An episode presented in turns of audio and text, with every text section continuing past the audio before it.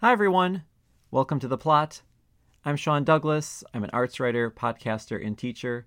And in this episode of the show, I'm talking to Brian James Polak, a playwright and host of The Subtext, a podcast he produces with American Theatre Magazine. As I think many of you will know, he starts each episode with a long reflection.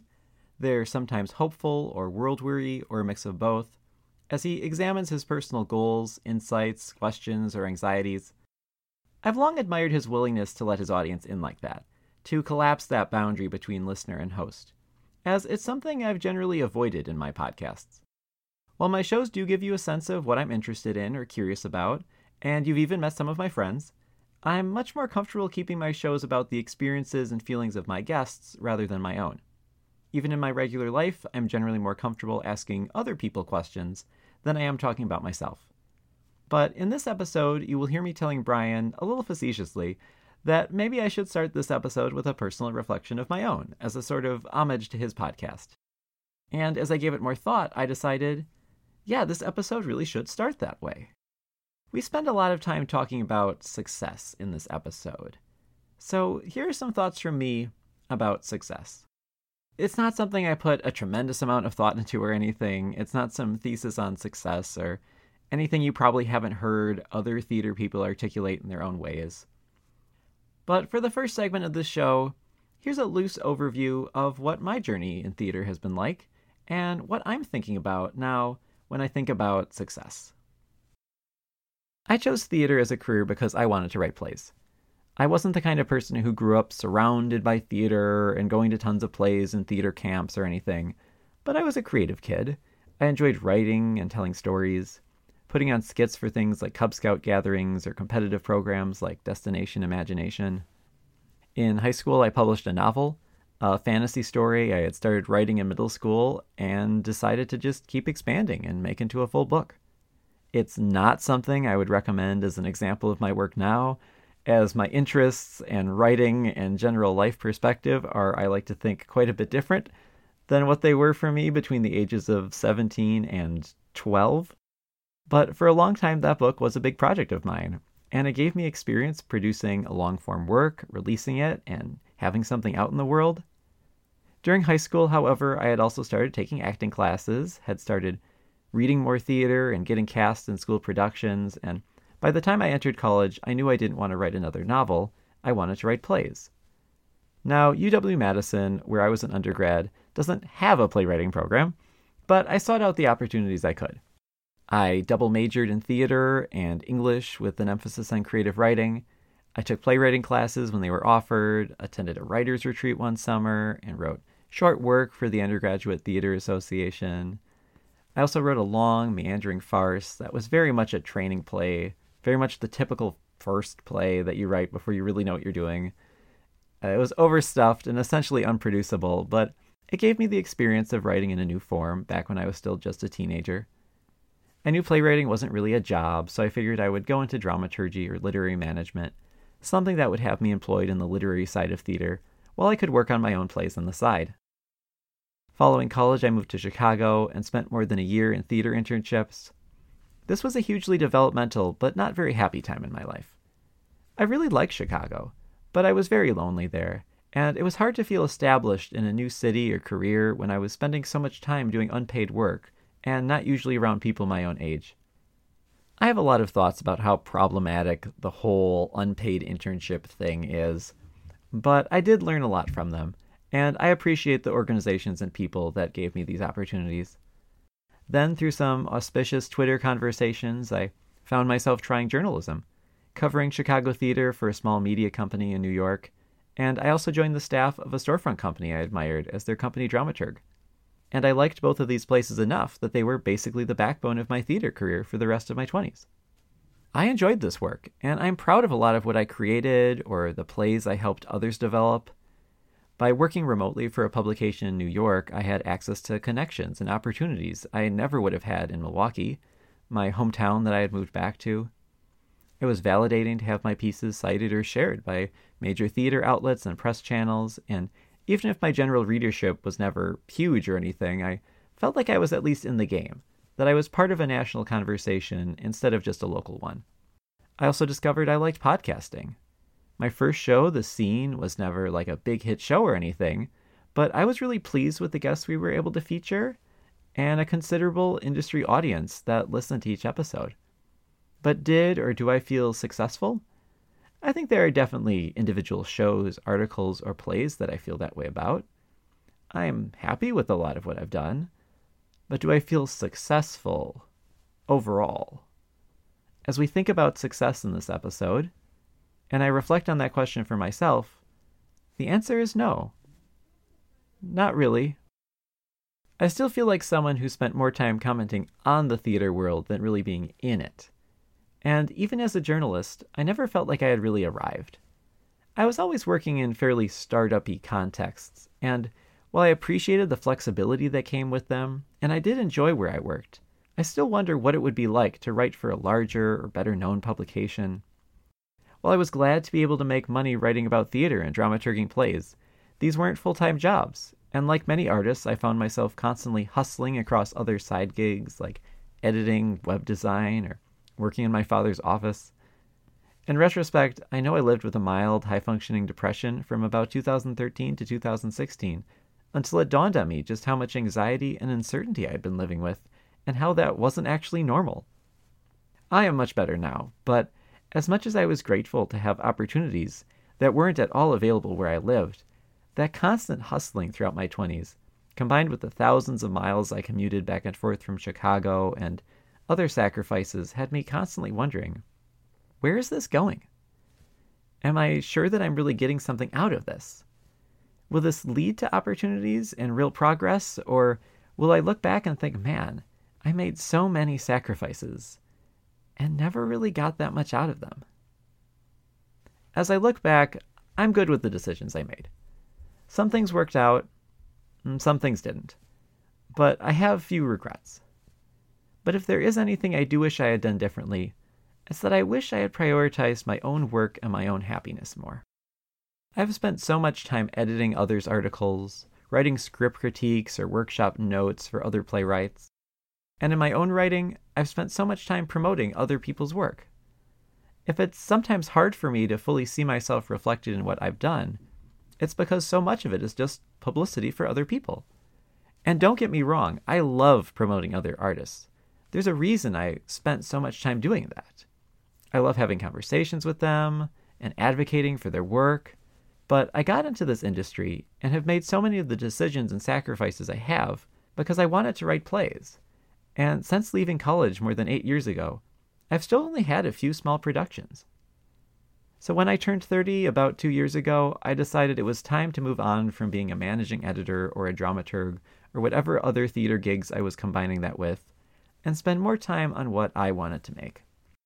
I still podcast, I still have conversations with other artists. I'm working on a new play, and then for my day job, I teach and design online escape rooms, which is not something I ever saw myself doing, but is actually pretty fun. I think in the theater industry, we normalize a lot of really unhealthy behavior.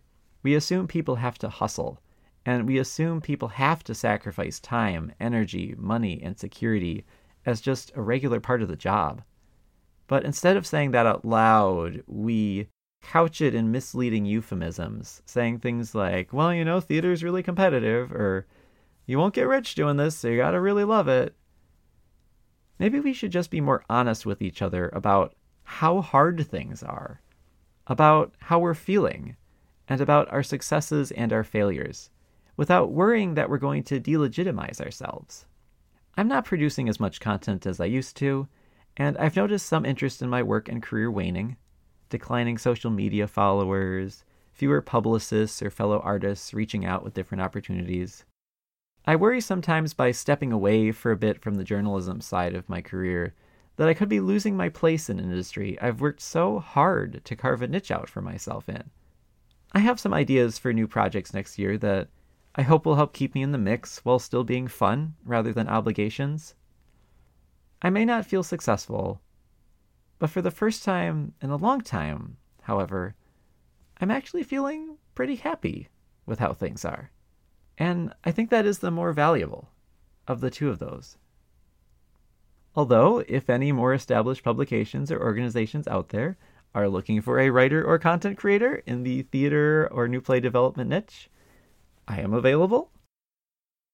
And with that, um, those are just some thoughts from me about success, about my journey, about the things I wish were different about the theater world, but also some of the things that have gone well, and how I'm still I'm still basically wrestling with that question myself. What what would success look like for me?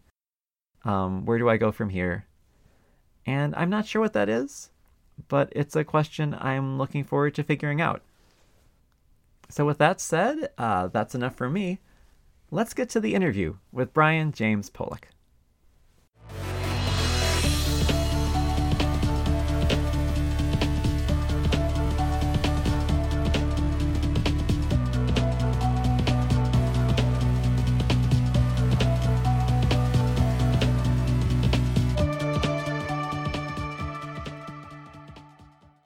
Hi, Brian. How are you? Hey, Chuck. Good, good. How are you? I'm doing well. Now, um, Brian and I had already been talking a little bit, and I thought this would be a good point to turn the mic on and actually start the interview.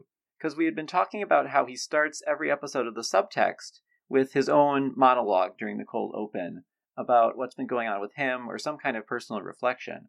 And I was saying that I should start this episode of the plot with, with some kind of homage to the subtext. Um, and then you were you were telling me that that came from somewhere.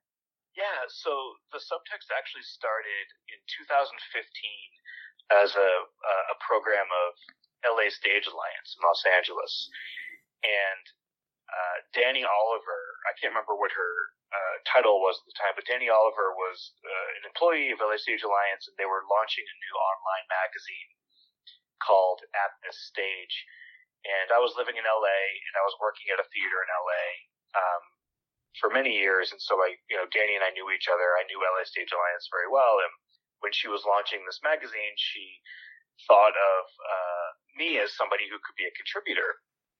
And so we decided to to make a podcast, which isn't something I ever did before. Like I don't actually, I didn't come into this with any kind of podcasting skill set. But we thought it would be a good idea to start a podcast where I, as a playwright, would interview other playwrights. And as we were sort of, Danny and I were sort of figuring out the structure of, of the podcast and, and sort of like how long should episodes be, how, how they should be structured, etc. I was listening to Marc Maron's podcast called WTF. And Maron starts every episode of his podcast with him sort of talking extemporaneously for 10 to 15 minutes about what's going on in his life. And I really started to appreciate that because you develop a relationship with him and, and a sort of an emotional connection to his podcast through that relationship um, by hearing, you know, the stories he's he's constantly telling. And uh, and I thought that was a great way to to structure a podcast.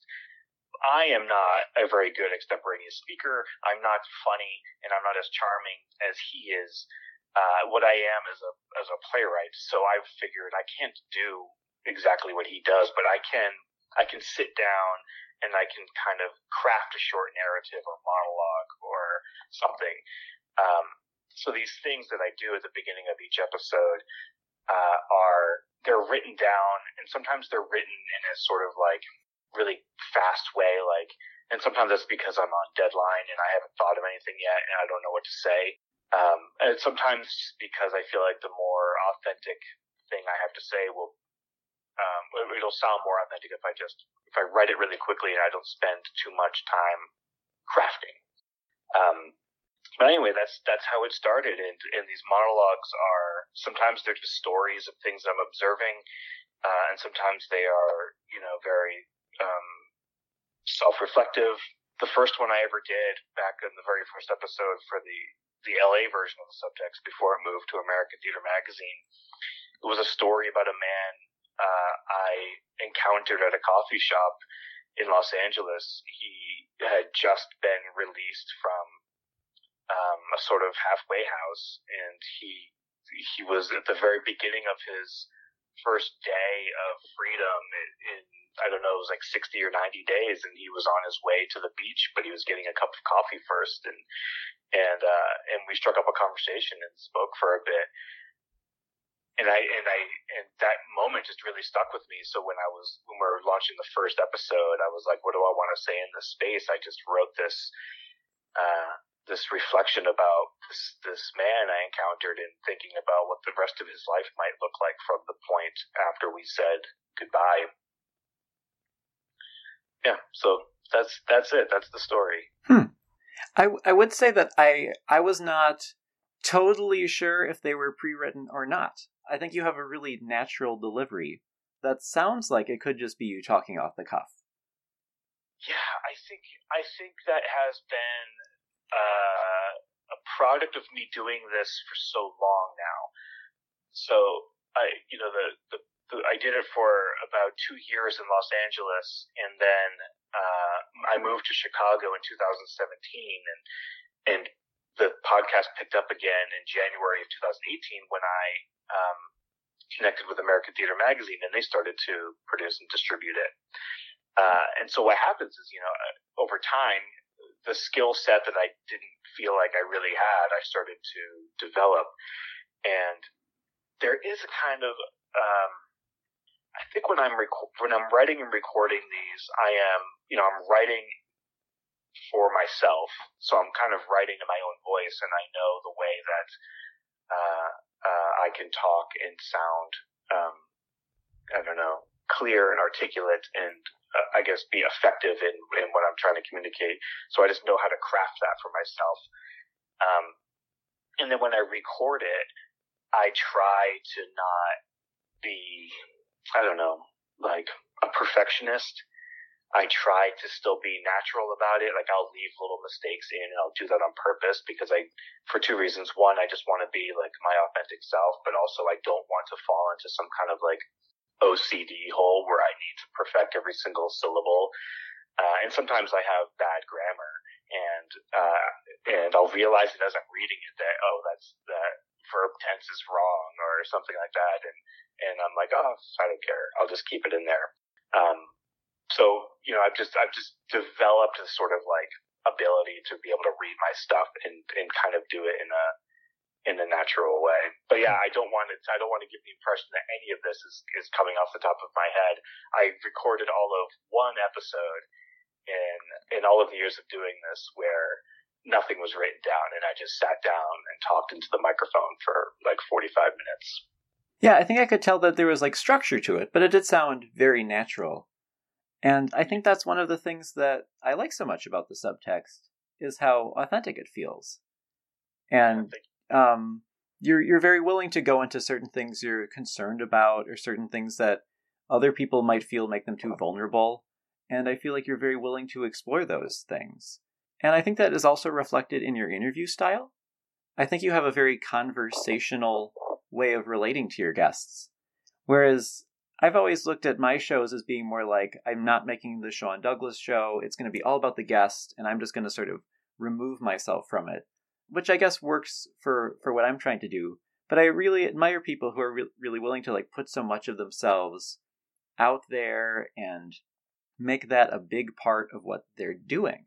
Yeah, that for me comes out of a lack of training in in in journalism, really you know, I, I, came into doing the podcast without any any interview skills. Like I didn't know how to conduct an interview, um, and so I just went into it following my own sort of instincts, and and I think over time uh, I've started to edit myself out of the conversations a little bit. Like there, sometimes I'll do a conversation, I'll record a conversation with somebody that will go in, you know, an hour and twenty minutes and as I'm going through it, I start to hear myself a little bit too much, or I start to hear myself repeating anecdotes or stories that I've told previous episodes.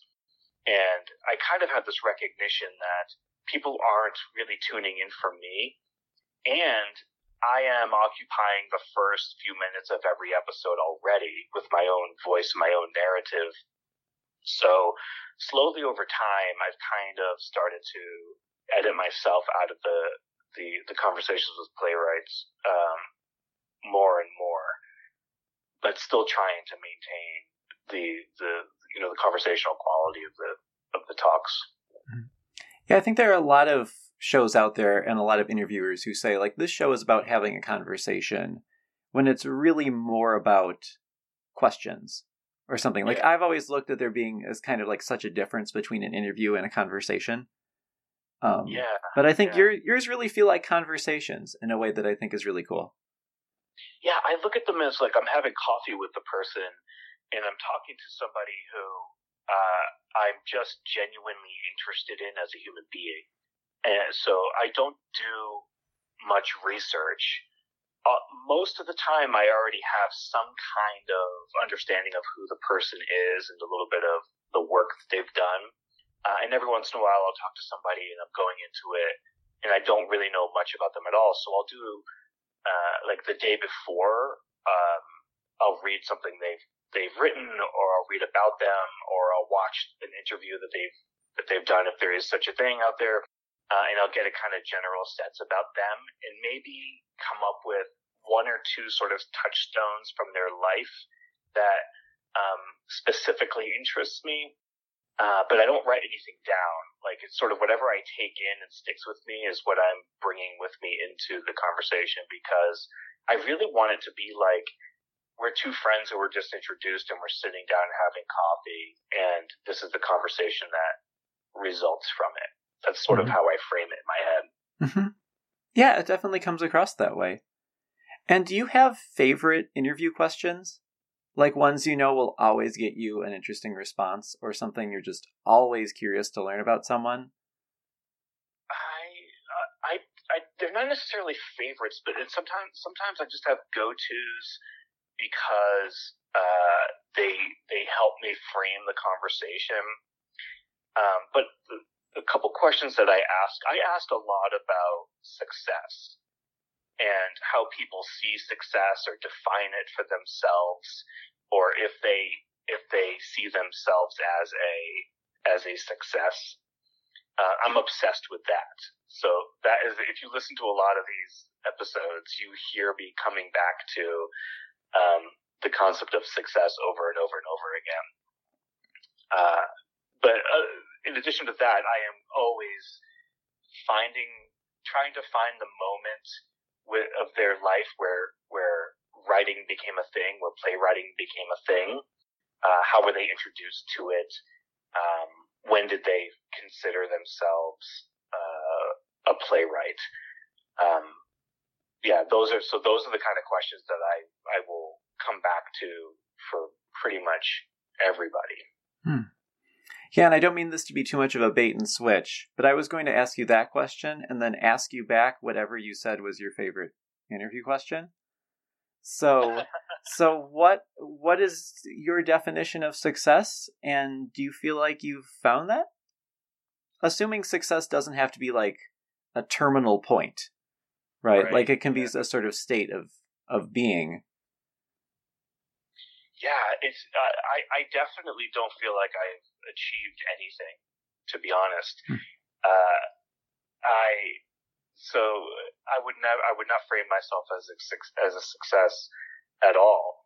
Um, I see success as this as a sort of unachievable state, and it's a it's a it's a journey, and the journey never ends, and you keep trying to to get there.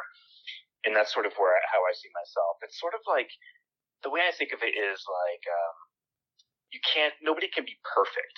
I, I'm not a perfect human being, uh, but I want to be. So I keep trying to identify things I could be doing better as a as a you know as a member of society or as a person in a, in a relationship or as a person in a family um, I'm constantly evaluating myself and trying to get better, and I will never achieve perfection. Um, but I'm constantly trying to just be better. And I look at my playwriting career the same way. Like I may never achieve success, but I can constantly try to do better, to write better plays, um, to be a better collaborator, um, so on. Mm-hmm. Do you have a favorite thing that you've created? Or the, a thing you're maybe like the most proud of where it's like that really came out the way I wanted it to? Yeah, I have, you know, I've probably written somewhere between like 15 and 20 full length plays. And, you know, we, everybody's like, oh, you know, they're like my children and I love them all equally. I definitely do not love them all equally. Uh, but I have, I have like deep affection for many of them for very different reasons. Like uh, this the this play I wrote for my thesis when I was in grad school uh, is called. It used to be called Henry and the Hippocampus, and it's now called The Patient. And it's about a man who suffers a head trauma and he loses the ability to create new memories. So he can't. He has no short-term memory. He can only remember things from before the head injury. So everybody he knew before that he still knows and remembers, um, but he can't learn new information and develop new relationships. And I I just love I just love this play. Like it like it was the first time I felt like I was writing something that was emotionally honest. And I think that's what I my journey was up to that point as a writer. Uh, I think by the time I got out of grad school, I had been writing plays for maybe like six year, five or six years, and uh, I was always sort of like hung up on writing some big clever idea, and then my journey up to this point was really finding who I was, but the, the authentic me um, from an emotional point of view. And with this play, I I, I felt like I, I tapped into it and I hit it for the first time, and it felt really good. Um, and I was really, really, I think it was the first time I was really proud of, of a play. Um, so I've been like, that, that is, I think that's sort of like the play I am most hopeful to see produced one day out of, out of all of them. I think that might be the one because I think there's something I found sort of like visually, like I just feel like it has all kinds of like really theatrical, wonderful visual components to it. Uh, potentially, depending on how a design team would would approach it. Um, it has music, and I write music in my plays a lot, despite not really understanding music at all. Uh, but this the music is at the center of this play, and yeah, so that I think that the so the play that I is currently titled "The Patient" is probably the one However, the play that started to become um, the one that that was going to sort of like be my first real production, particularly here in Chicago, is a play called Welcome to Keene, New Hampshire, which is a is is simultaneously uh, an homage to my hometown of Keene, New Hampshire, and also an homage in response to Thornton Wilder's Our Town, mm-hmm. which uh, which is um, you know set in Grover's Corners, New Hampshire, which is a fictional town, but it's set in a real area of New Hampshire, which is pretty much adjacent to my hometown of Keene. And uh, I wrote that play a couple years ago, and it got you know it started to, to connect with some people, and uh, it, it got you know quote unquote signed to two productions. It was going to be a shared world premiere situation uh, with a theater in, in in South Carolina and a theater here in Chicago, and and it was like so 2020 was going to be my big my big year where I was like, you know, people kind of know me as a as a podcast maker, and uh, and now they're going to know me as a podcast maker and as a playwright with this with this play. It's going to be like my you know my flag in the, in the ground. And then the South Carolina production fell through, and I was like, oh man, that sucks. And then I was like, okay, well I still have this this Chicago production, and we started rehearsals in uh, on March 16th via Zoom because March 13th or 14th was like the first day we were all kind of really on lockdown here in Chicago. And then uh, we did rehearsals for a couple weeks, and and then kept kicking the can down the road because we all we we on on, on that team kind of thought COVID might be a temporary thing, uh, mm-hmm. and then we got to you know later in the spring and realized, oh yeah, theater isn't going to exist for a long time. So, uh, so this play that I thought was going to be like this big thing for me, um, with these two productions, ended up being zero productions, and uh, it's you know indefinitely postponed and and theoretically going to still be done in Chicago, um, but nothing's promised. You know, nothing in the future is promised. So I don't I don't know if it'll if it'll actually happen. Mm-hmm. At least you had exactly the same number of plays produced as everyone else. Yeah, yeah, exactly. Yeah. um, yeah, I was going to ask you how Welcome to Keene, New Hampshire is doing. That's like one of my most anticipated like new plays after coronavirus lifts and theaters back. Oh. I'm looking forward to that one. Hopefully, getting done back at Strawdog again. Oh, me too. Me too. It, it's really funny. I I I wrote the play in um, in 2016 before the 2016 election, but very much with the sort of like culture, how our culture was really shifting because of um, Trump, and that's a sort of like the the sort of alt right MAGA kind of like point of view is a is a part of the play, and the play for me very much wants to be produced between 2016 and 2020. And so it was about to be produced exactly when it needed to be. And, uh, and so depending on, you know, we have an election coming up. I'm not sure when this episode is going to air. It might be after the election. Um, but we just don't know. Yeah, right this now. one will air after the election. Mm-hmm. So as you and I talk right now, we are five days prior to this election, mm-hmm. and we don't know what the world's going to feel like or our country's going to feel like in five days.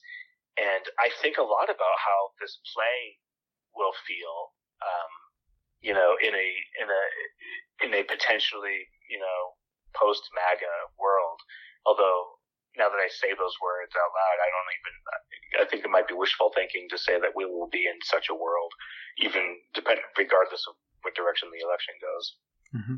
Now, is waiting a big theme in this play? I know there's that, that song about waiting that I've seen in some of like the publicity materials. Yeah, there's a there. It's. I would say that there's this sense of yearning to be somewhere else. Um, that is a big part of it, and this, the idea of waiting is really about like is more of like an ironic observation that uh, if you just wait, things will get better, which is not necessarily true. Like, mm-hmm. like I, I, kind of think uh, if things aren't going great, maybe you need to do something about it. Mm-hmm. And and if you wait, like the there's this the song in the in the play. Uh, the the character who says it is is kind of ironically saying you wait and you wait and you wait and you wait and you wait and you wait and you wait and nothing changes. Yeah. So what what have you been up to while you're waiting? Do you have other projects going on? Yeah, I it's I I've really I've been thinking a lot about this recently because for I had a I had a really good string of of several years where I was so diligent with my writing. I had I had this schedule that I was really comfortable with, and I was writing a lot, and I was and I was feeling really good about what I was writing, and I felt like each each subsequent play that I was finishing was really sort of like building on the previous one. Um, and when 2020 hit and my production, my first production got got canceled, that was just such like a punch in the gut, and it kind of killed my mojo a little bit. But I still had the Strawdog production to look forward to, and uh, when that went away, um, and we're you know we're on lockdown and we're at home all the time, and my my routines were broken. I really struggled to to continue the sort of same kind of writing schedule that I was so used to. So uh, what I've done, but, but I still have this sort of like I don't know need to be creative. Like, and and some of it is because I feel like if I'm not creating something, that I'm I have zero value, which isn't true, but it's how I feel. So I started to make up little projects for myself to, to be creative. Um, so I, I recorded um, these little mini monologue monologues that I've that I've written. That one of them was in a play that got cut, so it's a monologue that doesn't have a home. And then another one was just a short solo play that I wrote.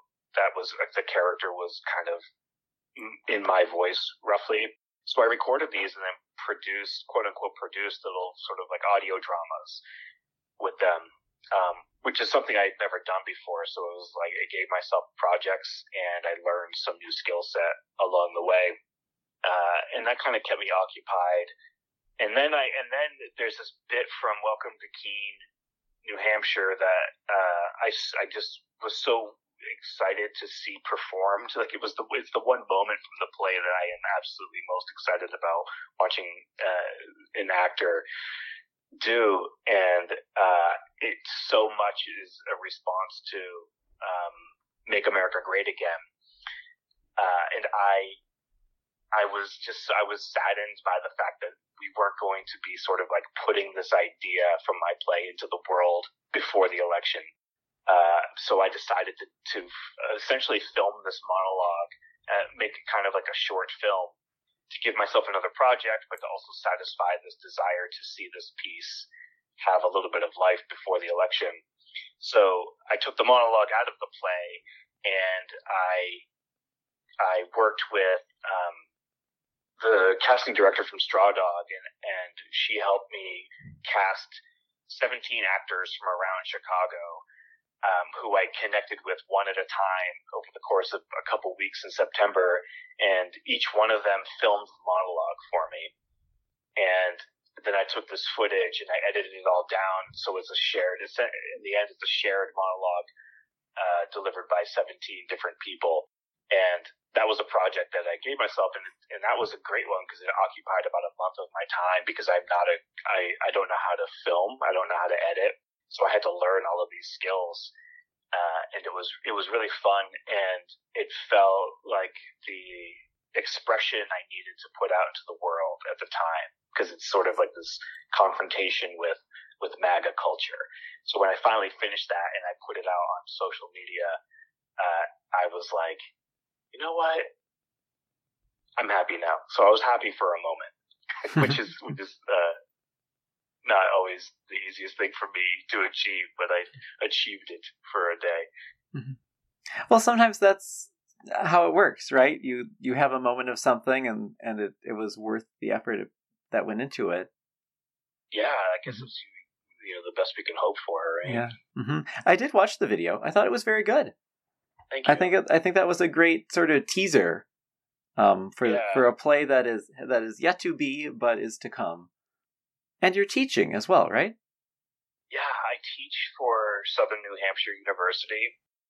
Uh, I've been teaching for them for, uh, I guess, at the end of this year will have been four years. I teach I teach playwriting and I teach like an intro to Shakespeare class, and I teach a, uh, a screenwriting class as well. The next generation of New Hampshire playwrights. Right. Well, it's all online, so mm-hmm. they're online universities, so the, the students are actually all over the country. Oh, interesting. Yeah, mm-hmm. I think I've had a couple students who were living in Europe too. Mm-hmm. That's oh, that's how mine works. I I teach online, and I get just like random kids from, and I don't even necessarily know where they are, but it's like, oh, they're speaking in another language to someone else. I guess they're not in the United States. right. Yeah. Yeah. Mm-hmm. Sometimes you just never know. Mm-hmm. Um, and another thing I wanted to talk to you about um, before we go is I know you studied philosophy in college, and I was wondering if you had any favorite philosophers or a favorite, maybe even just like general, you know, philosophical idea that has stuck with you out of that. I love this question because my my majoring in philosophy and getting a degree in philosophy was such a horrible mistake that it contributed, it partially contributed to my going to grad school to study playwriting. When when I when I went to uh, undergrad, uh, right out of high school, I was so ill equipped to be in college. But that's what everybody was doing. Like that's what my older sister went on to college. My mother's like, okay, time for college. So mm-hmm. I was like, okay, I guess I'm going to college too. And I went with uh, zero kind of like focus. I had no interest. I had no specific interests. I had no specific skills. Uh, I didn't. There was nothing I wanted to be necessarily, and I literally chose philosophy because I thought it made me sound interesting. And I I struggled through my philosophy classes, and I learned very little. I was a really I was a terrible student. It was embarrassing, and the what what became embarrassing was questions like like this, where I would meet people who knew philosophy, who would find out I was a philosophy major and get really excited and want to talk about Kierkegaard or Kant, and I can't. It was terrible.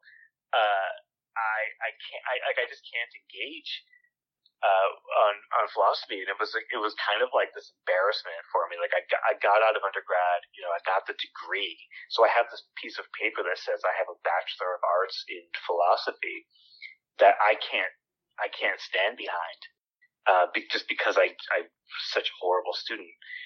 Um, so it really propelled me to later in life uh, to want to study something and take it and be serious about it and really learn. So I didn't go to grad school until I was 37 years old.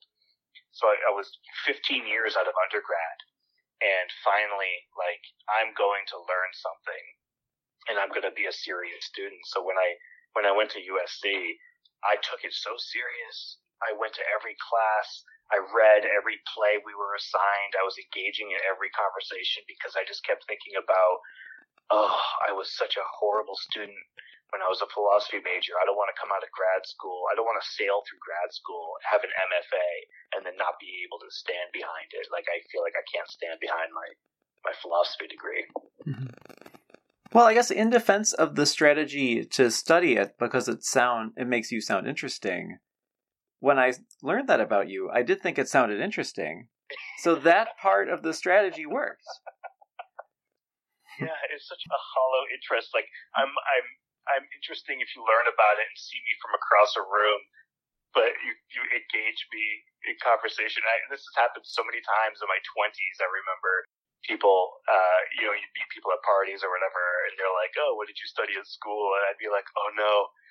Oh no, I'm going to have to admit that I studied philosophy. And so I would, I would say I studied philosophy and I would just wait for them to sort of like register it and see if they knew anything about it. And if they knew nothing about philosophy, it's the greatest thing in the world because I don't have to say anything and I seem smart and interesting. But the moment I run into somebody who, who can start to, you know, talk about Aristotle or whatever, I'm like, oh no, I'm in trouble.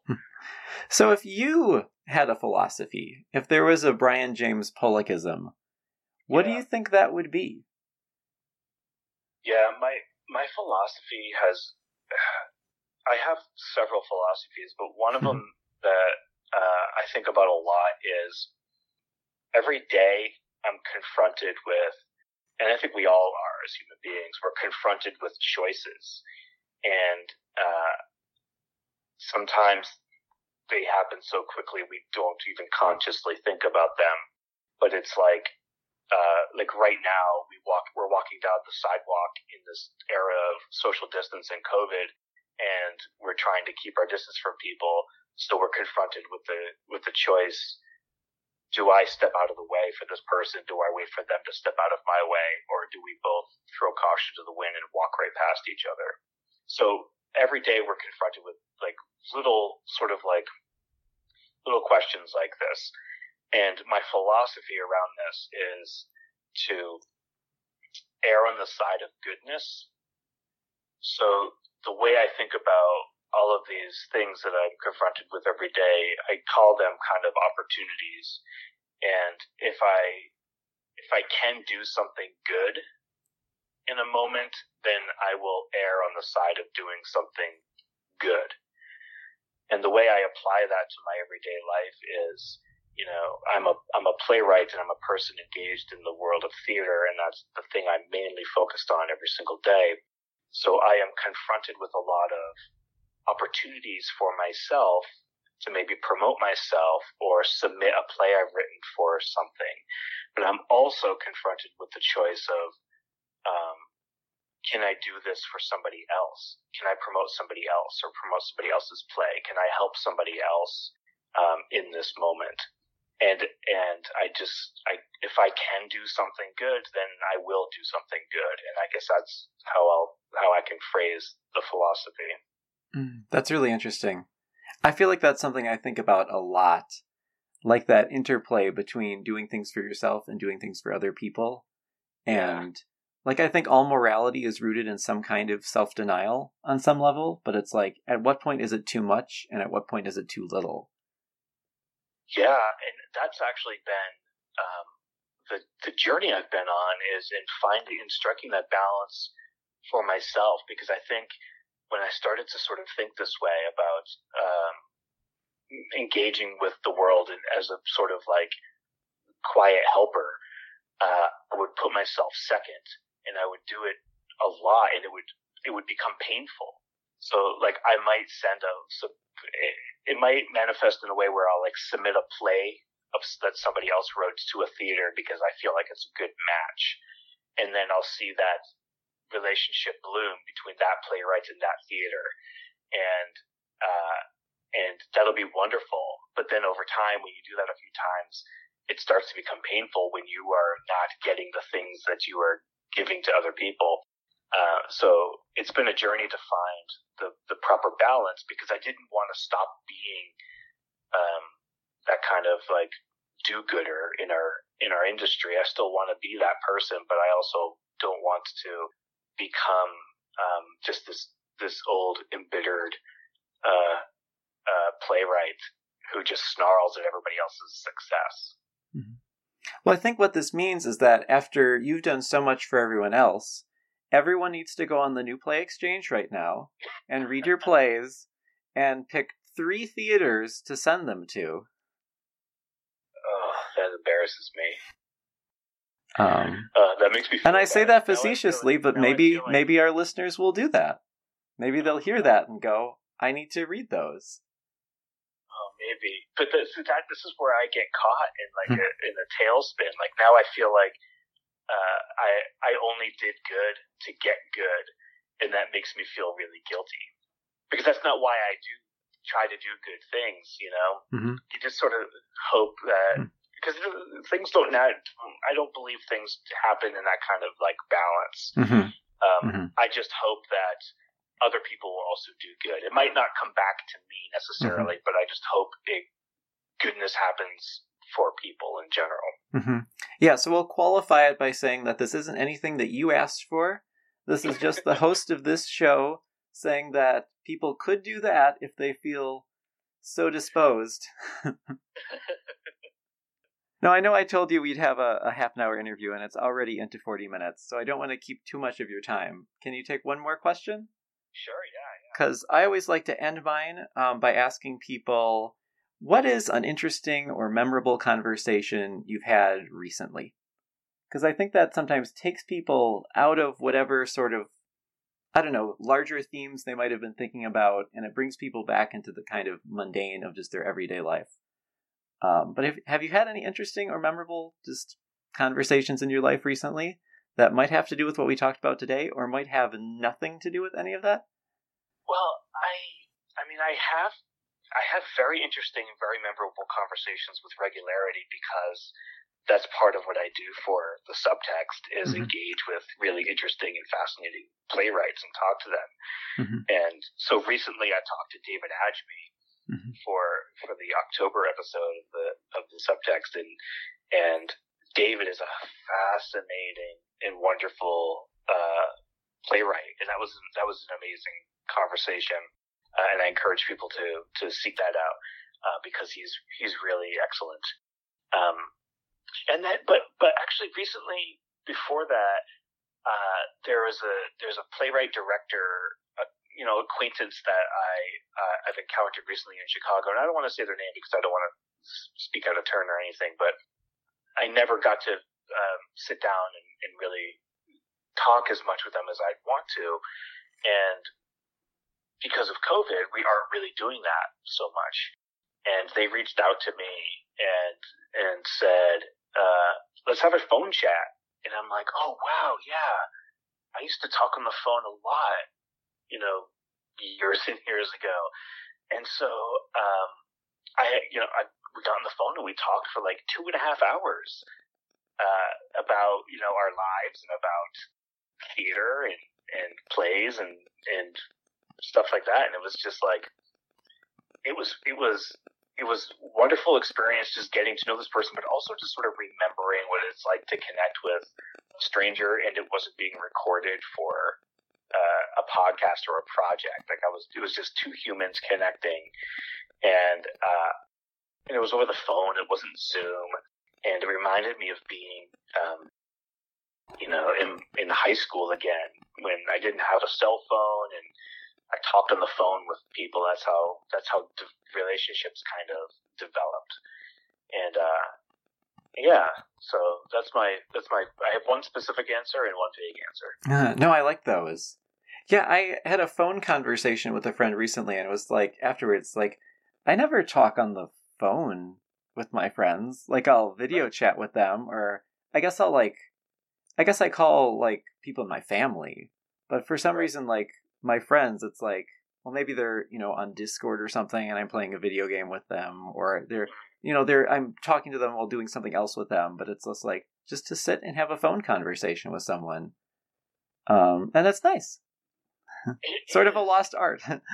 it is, and I feel like I should do it more. Like I feel like if like I think about my friends and I think about um, talking to people a, a lot more than I actually do it, and I and I just feel like I should I should do it more because I uh, I do enjoy it. I just feel I um, that's part of what moves me. It's part of why I do theater is the is the human connection that we get out of it and I and I miss that. Mm-hmm.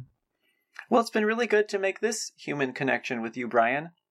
As as I said to him while we were talking before this started recording, um, I feel like you're someone that I sort of felt like I knew just from listening to so many of your podcasts and talking with you online and over email and stuff. But it's yeah. nice to finally talk to you in person.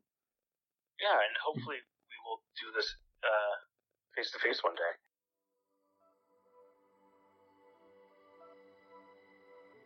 That was Brian James Polak on his podcast, his plays, and the meaning of success. You can listen to his show, The Subtext, from American Theatre Magazine on all the usual podcast platforms or at AmericanTheatre.org. That's theater with an R-E.